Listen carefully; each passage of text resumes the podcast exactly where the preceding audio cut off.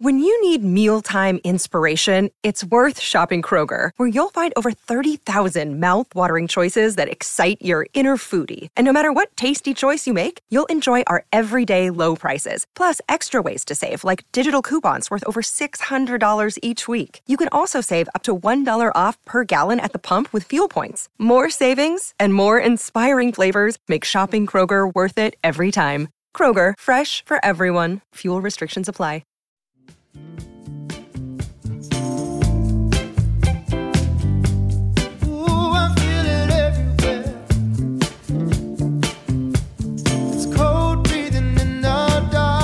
Nearly 17 minutes after 12 o'clock. No Grant Elliott this week. He's in the United States of America playing at cricket. But uh, our next guest, uh, a bit like Grant, played a fair bit of uh, top level sport both in New Zealand and South Africa. Of course, fine former halfback for Waikato before going off to play for the Sharks, Natal, spent some time with the Springboks as well. Absolute uh, student of the game.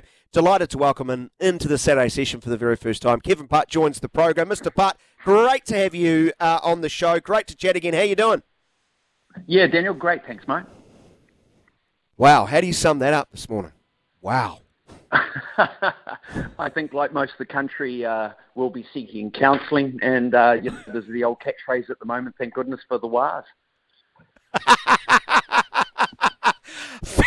Absolutely true. You've nailed it. A hole in one from Kevin Putt. Excuse the terrible pun. Um, tw- it seemed like we just spent the whole first half in our own 22. Uh, and then I was staggered to sort of see the stats at halftime that we actually had, you know, almost half the ball. It just seemed like South Africa was suffocating New Zealand from the outset. Oh, look, their defence was relentless. Um, they, they were so accurate at first phase, and uh, I know that we'll we'll quote, you know, losing players and and, and uh, cards and the rest of it. But I mean, we were we were bad in a couple of areas that are going to be hard to come back from. And um, I mean, what they showed is that they've got a squad to win a Rugby World Cup. We've got a team that could do it, but um, honestly, we just looked a bit frail in terms of the bench when it come on, sort of imploded instead of impacted. Yeah, I'm with you, and I've felt that for a few weeks now. Um, do we have the depth? Is there much punch off the bench? You, you look at those uh, awesome uh, All Black sides of the past, the way they used to run away with games over the last 20 minutes. And, and Ian Foster was asked about the, the impact of, of the bench, and he said in the second half we made a lot of changes. It was a young pack, and you could see them trying hard, but we lost our cohesion. So I'd rather have those lessons today than in a couple of weeks. Um, a young pack, so we're inexperienced. Is he sort of lowering our expectations there? Oh, look, uh, you you can take this then in so many areas. You can go and you can, uh, you know, depends on how critical we want to be or how supportive. Um, you can go back and you say, well, listen, New Zealand rugby are asleep at the the flipping wheel on this one. How good's our under 20s been for the last sort of four years? They've never been near making a final, and uh, now, we're sort of paying the price with the young guys coming through. Who made the final this year? Ireland and France. Who's the two two top ranked teams in the world? So, so there's one angle for it. But the other thing is, we've got to look at these guys. They, they were trying their butts off. But listen, we lost the kicking game. We lost the first phase. We turned over three lineouts at a stage when we were chasing the game at the end. Um, th- there's just so much that went wrong. I think the hardest thing will be trying to just refine it, not focus on the individual, but team. Look at the team systems. Uh, also said after the game, defensively we were over anxious, over keen. We got warned for going early on the line-out mauls all the time, and we'll have another good look at that. But we were a little bit too keen and anxious. So that that's one way to frame it. I could frame it: we were stupid, weren't we? Um, in the face of a whistle-happy refereeing group, we, we needed to react to the referee. Oh, look, we, we created that situation with the cards by giving three uh, from early contact on it, and you're 100% anxious is not an experienced team that, that's going to, you know, prepare to take a World Cup. I, I can I can accept you get all excited about stuff, but you also your leaders need to just be sharp about this, guys. Step away, give them half a meter. You know, it was still a five meter line out. Um, they were all focused on trying to stop it on the immediate, and instead, what they did was create a, a continuity factor of penalties that we all knew there was going to be a card at some stage. It was just a matter of who. Yeah, we're 13 minutes in. There you go. For repeat infringing after 13 minutes. That is so telling. Well, the other thing was we got to a situation where we were quite happy, or sorry, the, the Springboks were getting quite happy for anything that was a scrum because they were going to potentially get a penalty from it anyway. Needed to defend, no going offside, because we would have choked the ball at some stage. And apart from Cameron Roigard's outstanding flipping, you know, try, we, yeah. we did that multiple times. Yeah, um, uh, this is a complete aside, and I'm not trying to, to, to blame the officials here, but you know, more broadly, as far as a spectacle, and I'm sure South African fans would think completely differently. I thought it was slow, pedantic. It was a bit of a ball fest. I, I hope our re- the referees aren't as whistle happy at this tournament. Are you as concerned as I am? Oh, look, I think it'll be exactly like that. Um, the only thing that'll be different is I, I don't believe South Africa will ever, you know, uh, not take the three points that are on offer. What, what I'm really scared of is that we've potentially created a monster now. Uh, these guys normally would take three points from anywhere on it, kick to the line out, and scored, I think, from two or three of them. That's just, you know, a confident Bok is a, is a dangerous animal. And um, I, I'm just a little bit more concerned that we've done more for their development than actually our own. Well, I'm glad you've led us down this path, and I wanted to to, to use your sort of experience of South African rugby to, to understand, uh, you know, their makeup. Because you know, at the top of the show, in my opinion piece, I said, please don't tell me New Zealand rugby fans that we needed a loss like this, that we will be better off for it, because I simply can't fathom it. Because I, I just wonder what this does for self belief of a South African rugby team, a win like that. Um, you know them better than uh, most people in this country. Ha, ha, what will this do to that group? Oh, look, I, I won't go into the, the psyche and how they analyse Kiwis. They're, they're, they're very complimentary and, and, you know, they've got a lot of respect. But they also know that if you knock them on their bottom fairly quickly, then you, you can really get on top of, of New Zealand teams. And um, their defence was focused purely around that. Have a look at the penalty count. They were so disciplined. This is unusual for a South African team. And I know that we can focus on how poorly we played, but they they just did the basics well. They, you know, how the heck did a fullback get player of the day for God's sake?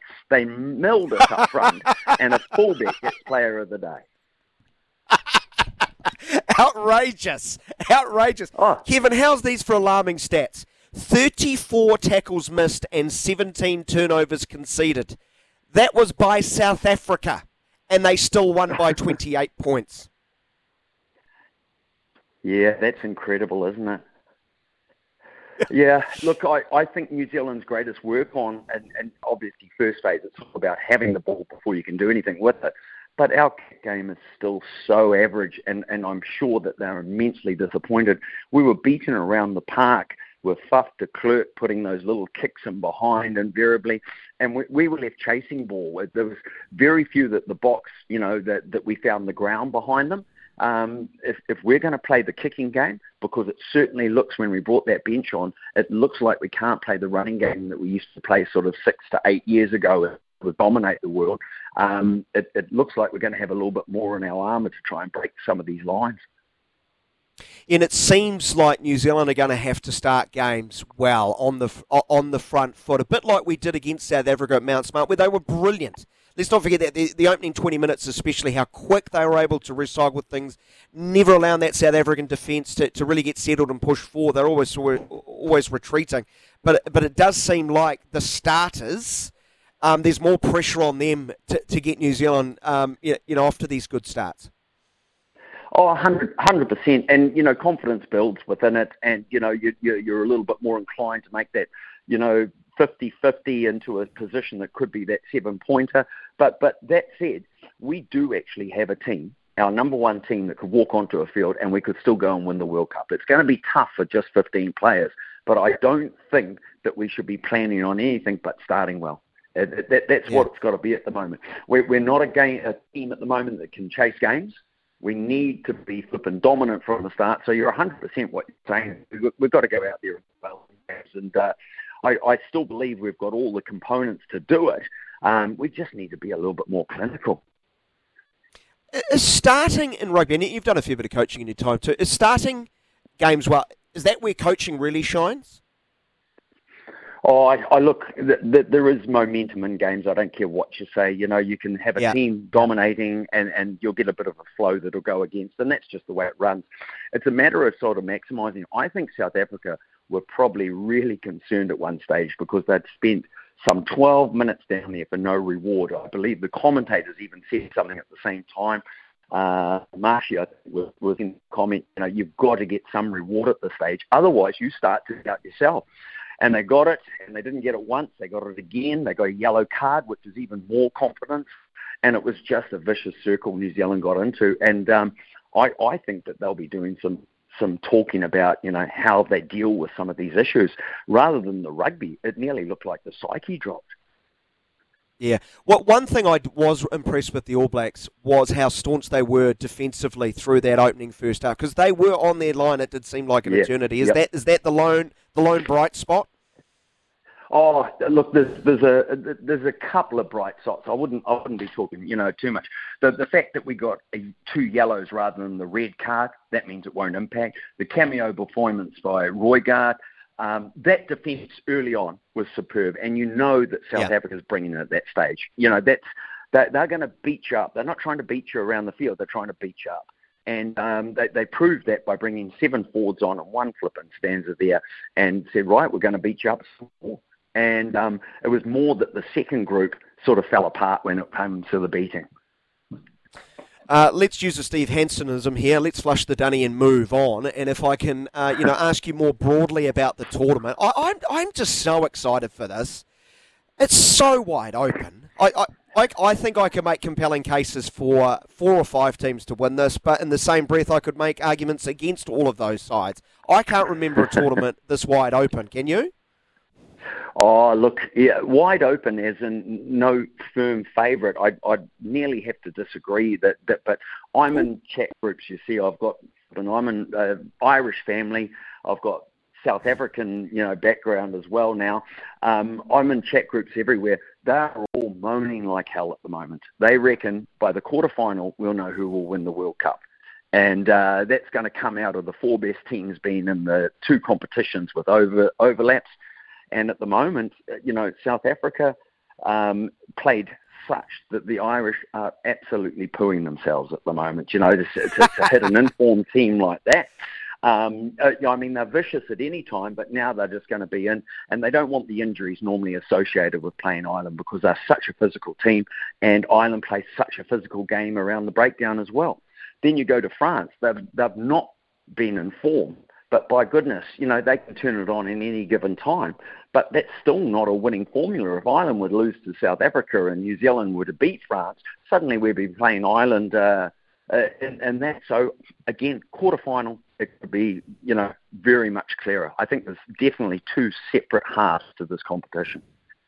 That Pool B is shaping up as ludicrous, is it not?